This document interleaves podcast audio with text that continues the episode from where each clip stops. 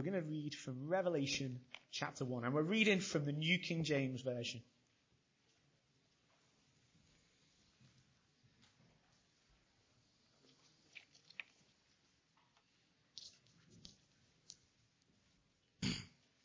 Revelation chapter 1. The revelation of Jesus Christ, which God gave him to show his servants things which must shortly take place. And he sent and signified it by his angel to his servant John, who bore witness to the word of God and to the testimony of Jesus Christ to all things that he saw. Blessed is he who reads and those who hear the words of this prophecy and keep those things which are written in it, for the time is near. John, to the seven churches which are in Asia. Grace to you and peace from him who is and who was and who is to come and from the seven spirits who are before his throne and from Jesus Christ, the faithful witness, the firstborn from the dead and the ruler over the kings of the earth to him who loved us and washed us from our sins in his own blood and has made us kings and priests to his God and Father. To him be glory and dominion forever and ever. Amen.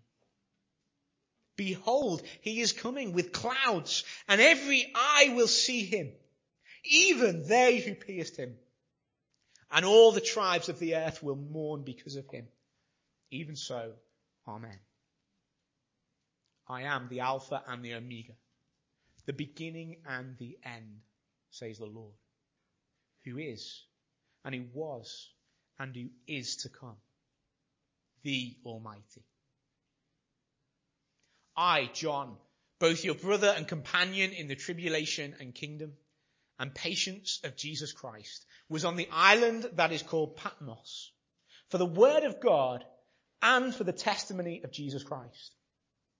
I was in the Spirit on the Lord's day, and I heard behind me a loud voice, as of a trumpet, saying, I am the Alpha and the Omega, the first and the last. And what you see, write in a book and send it to the seven churches which are in Asia, to Ephesus, to Smyrna, to Pergamos, to Thyatira, to Sardis, to Philadelphia, and to Laodicea. Then I turned to see the voice that spoke with me. And having turned, I saw seven golden lampstands. And in the midst of the seven lampstands, one like the son of man, clothed with a garment down to the feet and girded about the chest with a golden band. His head and hair were white like wool, as white as snow, and his eyes like a flame of fire.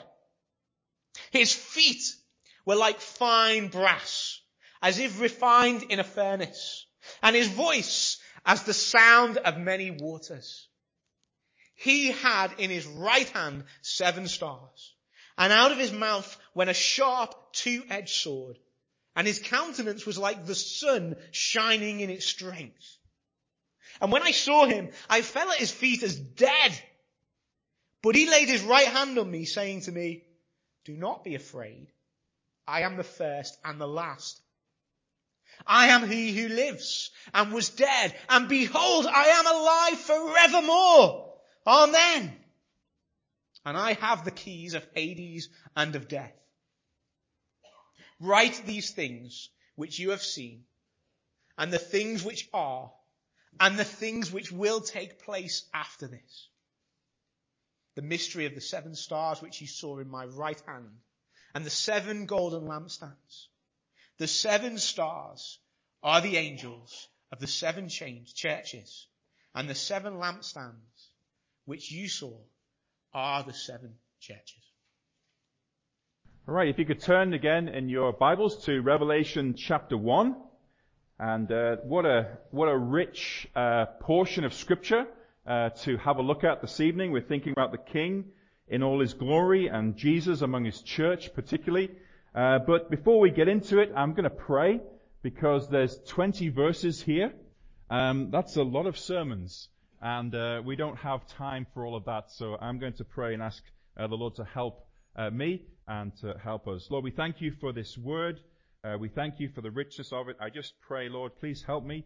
Uh, so many things to say or could be said. I pray you guide my thoughts.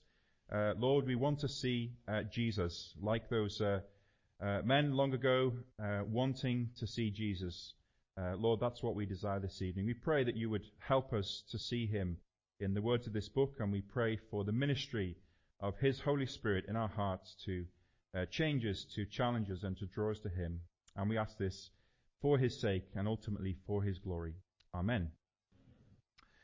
All right, so uh, Revelation uh, chapter 1, and uh, the theme for this weekend is the King in all his glory. And here we have in Revelation, uh, we have uh, the Jesus among his church. So let's get straight in uh, to verse 1. And point number one, Jesus is the center of Revelation, center of the book of Revelation. We start off in verse 1. The revelation of Jesus Christ, which God gave him to show his servants. Uh, this word revelation uh, is used quite a number of times in the New Testament. It's to do with unveiling. It's to do with showing something that wasn't known. Uh, there is no way that we could know the events of the end of the world. And yet in the Bible, God has told us what happened in the beginning when none of us were there. He also tells us what's going to happen at the end. And so we can have confidence. This is a book from God. There is no book in the world like the Bible.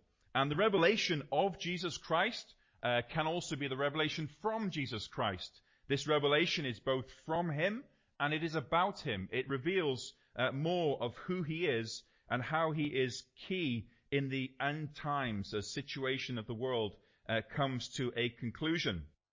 Uh, the revelation comes from God the Father.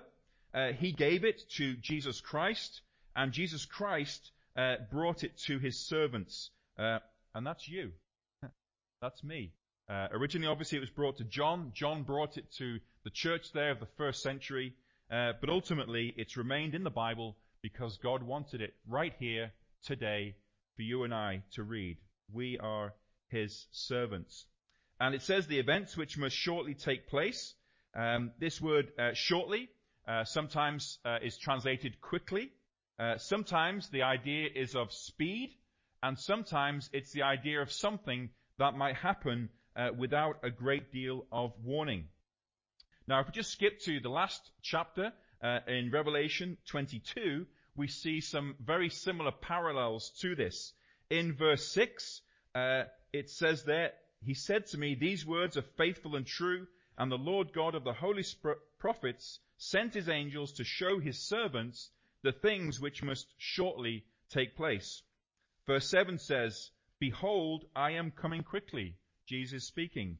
Blessed is he who keeps the words of the prophecy of this book. And that echoes verse 3. In verse 12 it says, uh, Behold, I am coming quickly, and my reward is with me to give to everyone according to his work. And finally in verse 20, Jesus says, Surely I am coming quickly. Amen. Even so, come, Lord Jesus. So one of the first things just to consider uh, is this word Jesus is coming soon or coming quickly? Does that mean that uh, the events are to happen at any moment? Uh, or does it mean that when they do happen, they will happen quickly? Uh, well, you can find out yourself. You can go and look through the Bible and do a word study of this word tachos and see how it's used. Um, but I'm just going to give you an illustration uh, from the college. So I work at New Tribes Mission Bible College. Uh, we train missionaries, and um, in the, in the past, we used to have room inspections. Now, one particular morning, uh, two of our, our, our, two young boys decided that they were going to empty the cornflakes and the Rice Krispies and some oil that they found in the uh, in the cupboard. Uh, we left them alone for literally like one minute whilst we went through to the other room. We came back and there was just chaos all over the floor. Now, back in those days, you used to have room inspections. They they happened unannounced, and a member of staff could come to your room at any time and just have a look around. Well, you can imagine we were terrified all day long. We were just living on, in, a, in, a, in, a, in a cloud of adrenaline, fearful that somebody's going to come into our room. Now, just imagine that you're there as a student, okay? And uh, a room inspection could happen at any moment. Well, would it make a difference if, if the focus was on the fact that the, the person doing the inspection, when they come to your room, they're going to move quickly. But they might not come for several years. Or the idea that they could just show up anytime.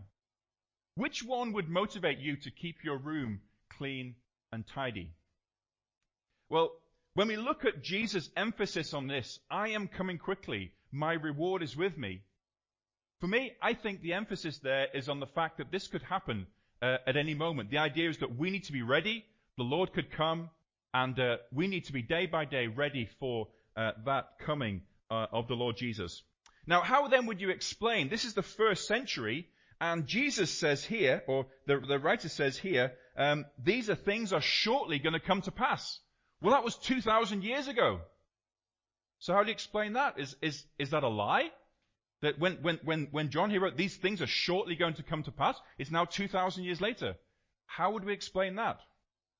Well, you can uh, have a discussion over coffee and you can uh, have some ideas. Um, let me just throw something at you and just, uh, you can have a think about this one. But in 2 Peter 3, it says there, in a discussion about people saying, ha, Jesus is not coming back. Where's the promise of his coming? Ha, that was a long time ago. It says there, there that a day with the Lord is a thousand years. And a thousand years to the Lord is just a day. Anyway, you can have a think about that one. Okay, so uh, we see here this book, uh, Revelation. Uh, Christ is the center of it. So if we want to understand the book of Revelation, uh, and admittedly there are lots of things in here that people discuss and different opinions on, uh, nevertheless we can all be agreed the center of the book of Revelation is the Lord Jesus Christ. He's here in chapter 1, he's there in chapter 22, and all everything in between is really all revolving around the Lord Jesus Christ. But then in verse 2, we see that uh, Jesus is the center of the Bible. Uh, verse 2 says that um, uh, he bore witness to the word of God and to the testimony of Jesus Christ to all things that he saw. So John was bearing witness to the, the living word of God, the Lord Jesus Christ, and, and he was bearing witness to the written word of God. Uh, John wrote these things down that we would have them today. And his testimony is true. So Revelation uh, bears witness to the fact that Jesus is the Son of God. He is the only Son of God. There are not multiple gods and there are not multiple sons of God. Jesus is the only Son of God. And just bear in mind that when this was written, the emperor on the throne at the time was saying to people, you must bow down to me because I am your God. That's what the, that's where the Roman emperors had got to at this point in history. They were saying, you must worship me because I am God. And I am a son of God. And John is saying, no, there's only one son of God and his name is Jesus. He's the King of kings and he is the Lord of lords. Now, in the days that we live, lots of people uh, out in the world, they're interested in the book of Revelation. And um, they read it. And they come out with all kinds of ideas. But why is it they can't understand the book of Revelation? Well, because they don't understand the key person in the book of Revelation, and that's the Lord Jesus Christ. And to understand a book like this, we definitely have to be people who are in a relationship with the Lord Jesus Christ. The world would like to know what's going to happen in the future, but they don't want Jesus. Earlier this year, I was on an Easter Speak Out in uh, Southport, and uh, we were doing the open air work, and I heard a couple of people come at the back of the meeting, and uh, one of them says to the other one, "Oh, who are these people?" And uh, and the other one says, "Oh, they're Jesus people." And uh, at the time, it was intended to be an insult. It was intended to be a put down. But I've thought about it, and actually, I think that's a badge of honor, right? You know, to be known as, oh, they're the Jesus people. They're the people who are always talking about Jesus. Yeah, because he's great to talk about. He's the Son of God. He's the Lord of Lords. He's coming back, and he's going to reign. It's it's it's great to talk about the Lord Jesus Christ. We can be Jesus people. So the key to the Bible is Jesus. And the key to understanding the Bible, of course, is having a relationship with Him. And uh, this, uh, this weekend, we are going to be blessed. It says verse 3, Blessed is the one who reads and those who hear and those who keep.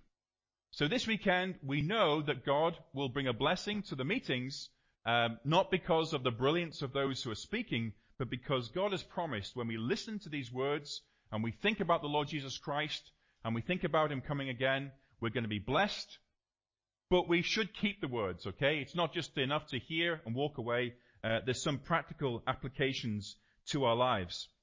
Now, as you know, there's many different views on Revelation. However, we can all agree that Jesus is going to reign. Jesus is going to reign. He is the king and he's going to one day be seen as the king of all. Satan is going to be defeated. God is going to be vindicated. God is going to be seen as he is just and he justifies all the ones who believe in Jesus. But let me ask you, are you one of those ones here this evening? Large group? A lot of people here? Possible that you might be here, go to church, read the Bible, pray. But is the Lord Jesus Christ, is he your Savior? And if he's not, then tonight is a great opportunity to come and say, look, I, I, I, I, want to be, I want to know the Lord Jesus Christ. I want to know and understand uh, what it is that he says in his word. I want to, I want to be forgiven for my sins. I want to know I'm going to heaven. Um, and that's possible for any person who turns to him. Uh, boy or girl, man or woman, you can do that uh, this evening. Now, God is going to cause this present earth and universe to pass away with fire. Now, that will be real global warming um, on, a, on a pretty global scale as well, but it's just not yet. Uh, again, in Revelation 21, verse 1, uh, the, uh, John writes there, I saw a new heaven and a new earth, for the first heaven and the first earth had passed away, and there was no more sea. God is going to produce a new heaven, a new earth, a new Jerusalem, a new world in which all of the old things that have been a burden and a drag are gone. No more sin, no more death, no more curse, no more suffering. Genesis and Revelation are the bookends of the Bible. Everything we see introduced in Genesis finds its culmination in Revelation and God finishes all those things that went wrong in the beginning.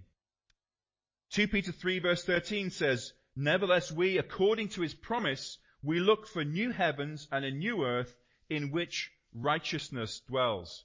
Do you ever get fed up looking at the newspaper? Do you ever get discouraged? Do you ever get, do you ever get depressed looking at the state of the world? This is not the end.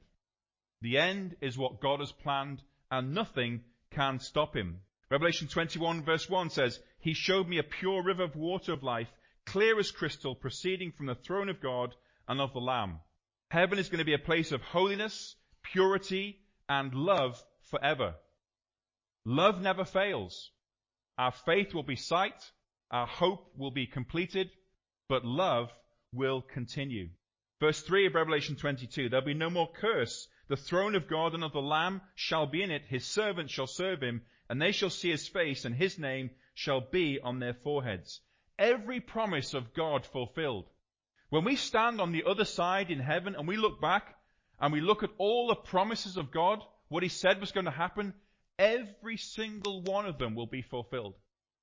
Just like now we look back on the first coming prophecies of Jesus. He's going to be born in Bethlehem. He's going to ride into Jerusalem on a donkey. He's going to be betrayed for 30 pieces of silver. Those 30 pieces of silver are going to be thrown down the temple. That money's going to be used to buy the field belongs to a potter. Every single thing that God said and promised to us, we will see he's done exactly what he said. Years ago, I was about three quarters of the way through language learning in the jungles of Papua New Guinea. I was learning the Inupiaq language, and I was really discouraged. Um, those of you who learned another language, you can you can say sentences, right? But when you try and get sentences into paragraphs and paragraphs into stories, it's really hard, right? Okay, and I was at that point, and I was just getting discouraged, banging my head together. And I began to think, what is the point of me being out here in the jungle? Do you know what? I think I should just go home. I should just go home. Well, that morning, I read in my quiet time Psalm 46. Psalm 46. And listen to verse 10. Verse 10 says, Be still and know that I am God. I will be exalted among the nations. I will be exalted in the earth. And this thought came to me. Do you know what? God is going to do this. He has promised, He said, His word, and here's a people group in the jungle, they've never heard the gospel before, and there's no one else learning the language apart from me and my co-workers, maybe, perhaps I should stay. Well, we did, and I'm glad that we did. But you know what? That can be an encouragement in your situation, wherever you are, where uh, perhaps your work or, or, or, or, the church situation or, or life in general is getting you down. God is going to be exalted. It cannot be changed. It cannot be broken. Now, when you're playing chess with somebody, do we have any chess players here? Okay. You know, the, the big thing about chess players is you're trying to deceive your opponent, right? You, you're trying to, you're trying to take their queen. Okay. You don't tell them, oh, by the way, the next move I'm going to take your queen. Right? That doesn't work. But you know what? The way God does things, God tells his opponent Satan, he tells him exactly how he's going to do things. He writes the book of Revelation. Oh, by the way, this is how I'm going to defeat you at the end. He tells his opponent, he tells him every single move he's going to make, and he tells his, God tells him what he's going to do in, in response to that. Who does that? Only God. Because nobody can stop God. God has his plan, his person, the Lord Jesus Christ, and he's going to do everything he said. Uh, Isaiah 11:9, the earth it will be filled with the knowledge of the Lord as the waters cover the sea. Habakkuk 2:14, the earth will be filled with the knowledge of the Lord, the glory of the Lord, as the waters cover the sea. Philippians 2:10, at the name of Jesus, every knee will bow, those in heaven, those on earth, and those under the earth. Every tongue will confess that Jesus Christ is God, is Lord, to the glory of God the Father. Jesus is the center of revelation. Jesus is the center of the Bible. Some have said in the Old Testament, he's concealed. In the New Testament, he is revealed. But is he the center of your life? Is he the center of your life? Uh, I remember when I first got involved in beach missions, I was kind of like trying to be like my friends uh, during the week. On Sunday, I put like a little Christian face on and uh, and act accordingly. Um, but trying to trying to straddle the two sides, trying to trying to be like my friends, and yet at the same time trying to trying to follow God. Uh, it's pretty uncomfortable doing that. And uh, a beach mission team went to Llandudno. It was very helpful. Really catalyzed my life to make me realize, you know what? Um, if we're going to be for Jesus, why don't we just be all out for Jesus? Yes, we'll get criticism, but this is the Christian life uh, that I had been missing before. Uh, a couple of days ago, I was talking to a student who's just come to the college. About four weeks ago, he was involved in a serious car crash. And uh, it was a, a, a, person actually was committing suicide, just drove head in to uh, head on to his car at high speed, and uh, and he, he re- very nearly lost his life. But he, he just told me about how in the aftermath of those few seconds, as the car is still sort of in the process of crashing, you know, what's important? What's important in life? And he said, you know what? Now he's coming to the college. He's training to be a missionary. Do you know what? Those moments make us think, what is really important in life? Is it a career? You know, is it the bigger house, the bigger car? Is, is that what's really important? Or is it the souls of men and women, of where they go when they leave this world, of living lives that are all out for God with Christ at the center? A couple of years ago now, um, I came across uh, a, a, book and uh, read in there a, a, little illustration about the Bible. And uh, I'd like to share this with you because I found it so helpful to me. Um, there's some biographies up there, and I want to give those a plug. Uh, biographies are great, Christian biographies, missionary biographies, uh, biographies of people who've done things for God. Do you know what they're going to have in common? Every single one of those, those people who've done things for God, what they'll have in common is there'll be people who read the Word of God. They read the Word of God. And, uh, and, and those who read the Word of God, they study the Word of God, funnily enough, those are the ones that God uses. But how does that work? Okay? Is it that if I just keep reading my Bible, like, you know, ticking off, is that, does that make God happy with me? And uh, that makes me more godly or more spiritual? What's the connection between reading the Bible and becoming more holy? Well, if you just uh, have a look in your Bibles in 2 Corinthians chapter 3 and uh, verse 15. And uh, this is something that's really helped me. Maybe it doesn't help you, but it's really uh, helped me appreciate the need to read God's word and to have a quiet time. And uh, Paul is giving an illustration, and he's talking about uh, the Jews. And he says, even to this day, when Moses is read, a veil lies on their heart. So in other words, they hear the Old Testament being read, and the Jewish people, they hear the words, but a veil is on their heart. They don't hear, they don't understand, they don't believe. Then he says, nevertheless, when one turns to the Lord, the veil is taken away. When, when we become a Christian, when we start reading the Old Testament, suddenly it starts making sense. Now the Lord is the Spirit, and where the Spirit of the Lord is, there is liberty.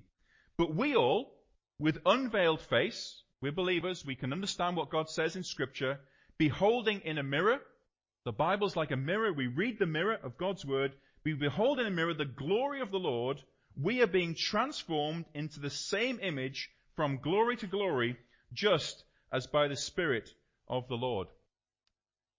Now, here's the application. When we read God's Word, and I would say when we read it unhurried, we're not in a rush, we look into the Word, Old Testament or New Testament, and we see Christ. And as we gaze on His glory, we think about the stories that we're reading, we, we see Christ uh, in action, doing things. As we look at that Word, something begins to happen. And so the more time that we spend reading the Word of God, this transformation is going on in our hearts. If you can uh, just go on to the next um, slide there. So this illustration helps us understand this is why those biographies are full of ordinary people who did extraordinary things for God. They're just people who spent time in God's Word. And when they spend time in God's Word, the glory begins to, to change them. And they become a little bit more like Christ. And a little bit more like Christ. A little bit more like Christ. And the Lord shows them things in His Word that maybe aren't perhaps right in their life. And rather than run away, they respond and they say, yes, Lord, you're right. Uh, there's some things that I've been looking at. There's some things I've been doing and they're not right. And I, I want to follow you. And we deal with it. And we, this, this process of glory continues, uh, step by step from glory to glory to glory to glory. And that, friends, that's the connection. That's why reading God's Word over time produces transformation and change in our lives. Um, what about tomorrow morning? If you're not somebody who's in the habit of reading the Word of God, start tomorrow. Okay? Start tonight. Just pick a chapter and read. You know, you can read uh, through the epistles uh, by Christmas if you read uh, a chapter a day and two chapters at the weekend. You can get through all the epistles. If you start in Romans, you can get right to uh, and, and, and, Revelation as well. You can do that by the end of the year. And then in the new year, you can start off in Genesis and go through. I've printed out a bunch of the YL Bible reading schemes. Um, I have them here if you'd like one. Um, I'll also put some on our display stand back there. You can take one from there. But uh, what about that? And for those of us who've been reading the Bible for a long time, have you noticed, like I've noticed, that Monday to Friday, uh, you know, I've got my job to do. It, it's a bit busy in the morning. I, I, do read the Word of God and I pray, but it's, it, you know, I have to fit that in with my schedule in the morning. But on a Saturday and a Sunday, I just have more time. I have more time to read the Word of God. I'm not in a rush. And do you know what I've noticed? Guess what? That's when I really hear God speaking to me through the Word of God. Because I'm not in a rush and God's not in a rush either. And that's the transformation process. Okay, let's move on to uh, the second uh, one, which is Jesus is the center of the church, verses 4 to 8, and also verse 20. Verse 20 explains uh, what's going on here. Um, verse 20 says, The mystery of the seven stars which you saw in my right hand, and the seven golden lampstands, the seven stars are the angels of the seven churches, and the seven lampstands which you saw are the seven churches. Uh, some of the things in Revelation are explained.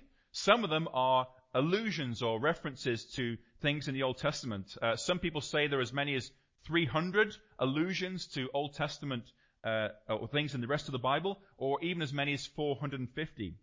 If you look how many times the word like is used in Revelation, it's 54 times. And the word as is used 30 times. So in the book of Revelation, we have lots of comparisons, as and like. Um, John is using symbols and things to show us what it is that he is talking about. So Jesus is the center of the church. Ephesians 1:22, he, God the Father, put all things under his feet and gave him to be head over all things to the church. But, uh, Ephesians 4:15, him who is the head. Ephesians 5:23, Christ is the head of the church. The church is made up of every person who's believed that Jesus Christ died on the cross for their sins and rose again. So, are you a member of that church? Not a particular denominational church, but are you a member of that church? That's the universal church, the church of the Lord Jesus Christ.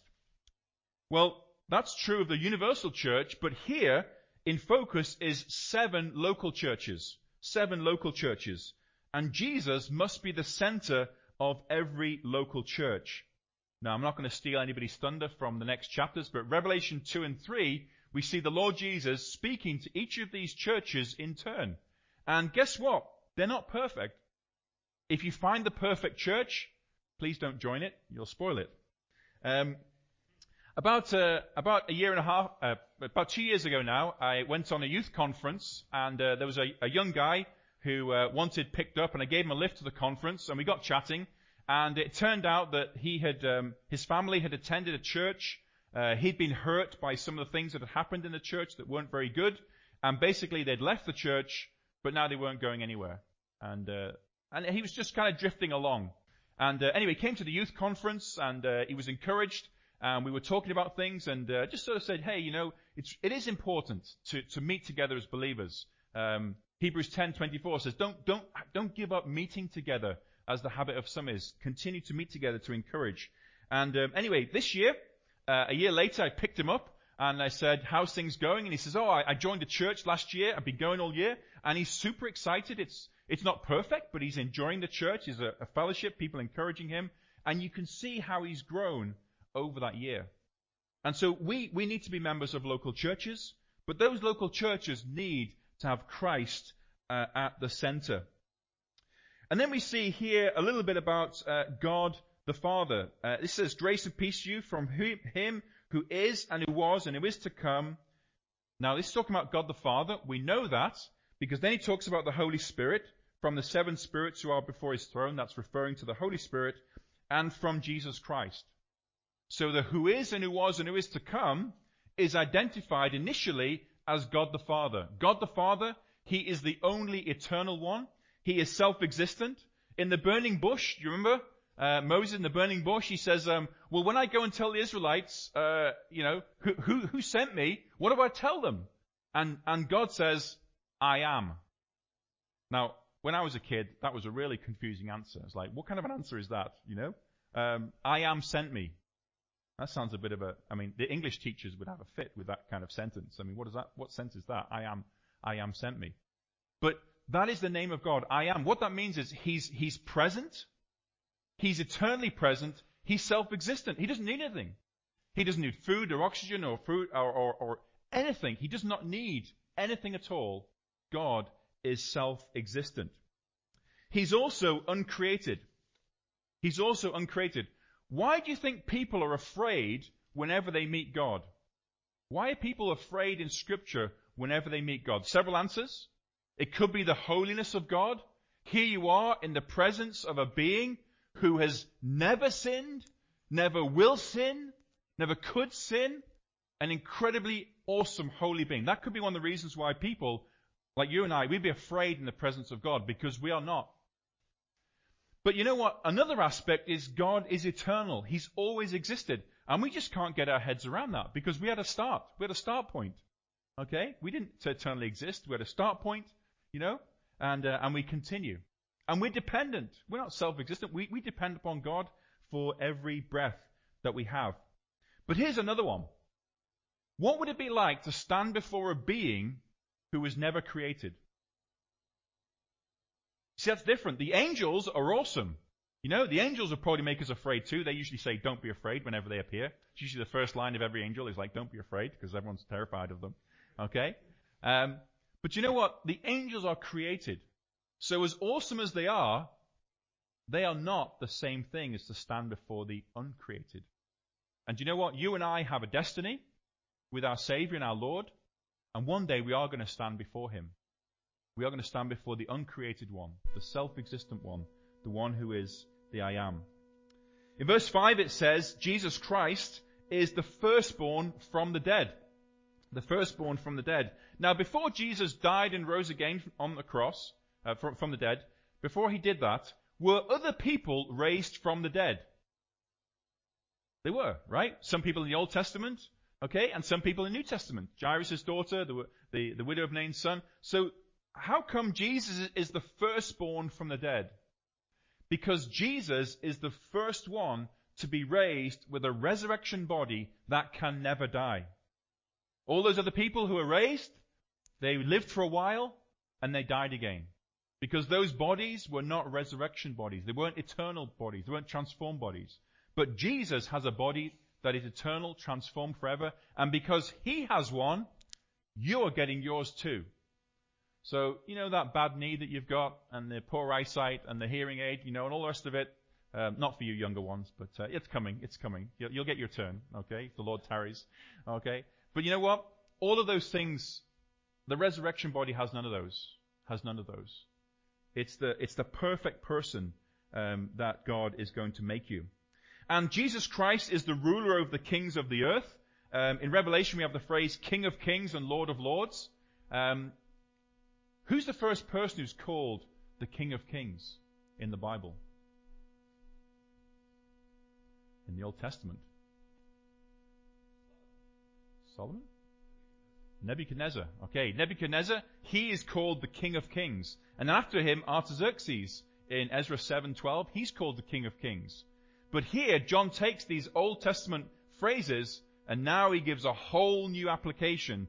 Jesus is the King of all kings. Yes, there are kings in this world, but Jesus is the King above every single one of those. Now, down in verse 8, uh, we have this statement, I am the Alpha and the Omega, the beginning and the end, says the Lord, who is and who was to come, the Almighty. Again, this is a statement about God. God is the first and the last. Alpha is the first letter in the alphabet. Omega is the last letter in the Greek alphabet. He's the A to Z of, of everything. And he's everything in between as well. Uh, uh, God is stating that about himself. But when we look in Revelation 22 verse 13, we find something interesting. And uh, if you're ever talking to Jehovah's Witness, this is a great little thing to take them to because I've never heard them come back with an answer on this one. Okay, who is the the, the one in Revelation uh, chapter one who's the first and the last? Yes, that's God the Father. But here, at the end of the Revelation, it says very clearly, Revelation 22:13, I am the Alpha and the Omega, the beginning and the end, the first and the last. And I ask my Jehovah's Witness friend, and I say, who's speaking? And they usually say, uh, we're not sure. And we say, well, have a look at verse 16. Oh, I, Jesus. there it is. Jesus is declaring that he has this title that only God is allowed to take. In Isaiah 44 verse 6, God says, I am the first and the last, and besides me, there is no God. There is no other God who can take the title, the first and the last. And Jesus takes the title the first and the last, the beginning and the end, the Alpha and the Omega. He takes them to himself. So who is Jesus? He cannot be anybody else apart from Yahweh God as revealed in the Old Testament. There's no other conclusion that you can come to. And one day we will stand uh, before him. Now I had this illustration before uh, the Queen uh, passed away yesterday, so I'm still going to use it, uh, but I'm just going to have to backdate it a little bit. So I want you to imagine a couple of years ago, a couple of years ago now, uh, you uh, got a, a, note from the Queen to attend Buckingham Palace. Okay, and there you attend with uh, 10,000 other people who are being given different awards for things. Well, let's change it up a bit. Imagine that you get the invitation to Buckingham Palace, but you are the only person invited. And when you get there, the Queen sits down with you. She knows all about you. She interviews you. She gives you the award, the OBE or whatever it is, and um, and she spends time with you. Would you remember that day for the rest of your life? You would, wouldn't you? Friends, there's a day coming when the Lord Jesus Christ is going to welcome you, each one, individually, to his heaven. And when he does that, He's going to speak to us personally. And you're going to hear the words, well done, good and faithful servant. All those little acts of service that you've done throughout your life to share the gospel or to help people come to know Christ. Everything you've done to serve God, whether it's doing the dishes, but you've done it unto the Lord, every little thing, He's going to say to you, well done, here is your reward. Welcome uh, into my home. Well, time's uh, moved on, so let me just come to the last uh, thing here. Jesus is going to be the center of all things. That's verses uh, 4 to 19. And uh, we see there in Ephesians 1 that God is going to put all things under his feet. He already has to the church, but it's not visible to the world. In 1 Corinthians 15, we find out how everything is going to end. Everything is going to be put under the Lord Jesus Christ. All authority and all power is going to be put under him. Verse 24 of 1 Corinthians 15 says this, Then comes the end when he, Jesus, delivers the kingdom to God the Father. When he puts an, all, an end to all rule and all authority and power. Anything that's against God, Jesus is going to finish it. And then he's going to give everything to God the Father. He's going to put everything underneath his Father. And the last enemy that's going to be destroyed is death. And then when he's done that, he says, it is evident that when he puts all things under his Father, even Jesus is willingly subjecting himself under all things to his Father. And then finally it says, God will be all in all. Friends, that's the, that's the glory that's yet to come. It can't be changed. It can't be broken. It cannot be stopped. One day, God is going to be all in all. There'll be no more sin. There'll be no more suffering, no more death. What a glorious future we have. And we have that because Jesus is going to be the center of all things. He's the center of time, space, and all of God's purposes in the universe. Even if the world decides to rename BC and AD to, um, you know, before the common era and the common era, even if they try to get rid of Jesus like that, you can't. Jesus is the center of history. He's the Alpha and the Omega, the A to Z. He was there in the beginning. He's there at the end. And we as His children, part of His church, we're here on earth to serve Him and to get to know Him better. Let's pray. Heavenly Father, we thank you that the Lord Jesus Christ this evening is the center of all things. We thank you that this plan that you have uh, cannot be changed. We thank you that uh, He represents us even before the Father's throne. Even as we pray now, we thank you that He uh, takes our prayers and intercedes for us. Lord, we pray your blessing upon this uh, weekend. Again, we pray for those still traveling to be here. Uh, bless them, keep them safe, help them to arrive here safely. And Lord, for all of us, may this weekend we draw closer to the Lord Jesus Christ, who truly is the center of all things. And we pray in his name. Amen.